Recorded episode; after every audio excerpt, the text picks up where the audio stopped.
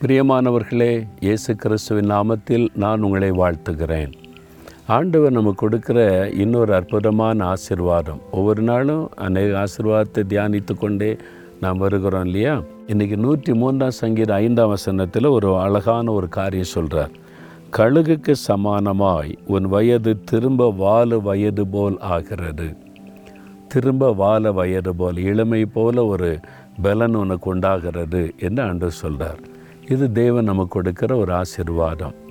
பாருங்கள் கழுகு கிட்டத்தட்ட ஒரு எழுபது வருஷம் உயிரோடு இருக்குமா? கழுகனுடைய ஆயுச நாட்கள். ஆனால் நாற்பது வருஷம் ஆன உடனே அதனுடைய அழகு பலவீனப்பட்டுருமா? கை நகங்கள் பலவீனப்பட்டுருமா?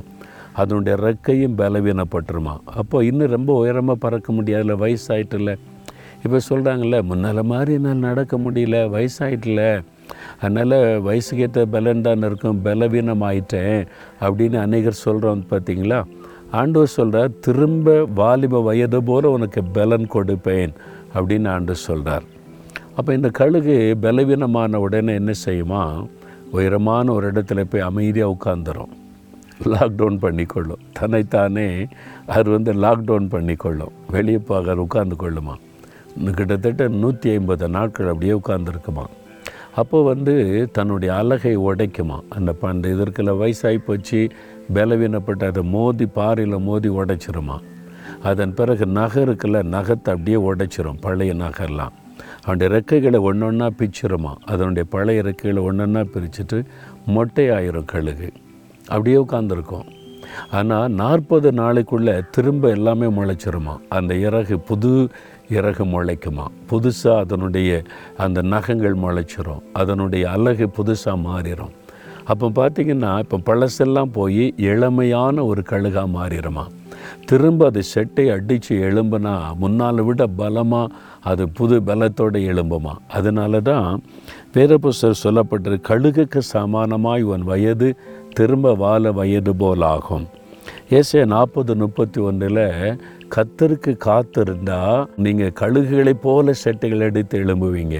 அப்போ காத்திருக்கணும். அதனால தான் சொல்கிறது அதிகாலை எழும்பி தேவ சமூகத்தில் காத்திருந்து வேறு வசனத்தை வாசித்து நம்ம ஜெபிக்கணும். உபவாசம் பண்ணி தேவ சமூகத்தில் காத்திருந்து ஜெபிக்க ஜெபிக்க ஜெபிக்க பழையவைகள் எல்லாம் அந்த பலவீனமெல்லாம் முதிர்ந்து புது பலன் உண்டாகும். நீங்கள் கழுகளை போல செட்டைகளை அடித்து எழும்புவீங்க. கத்தர் வாக்கு கொடுக்கிறார்.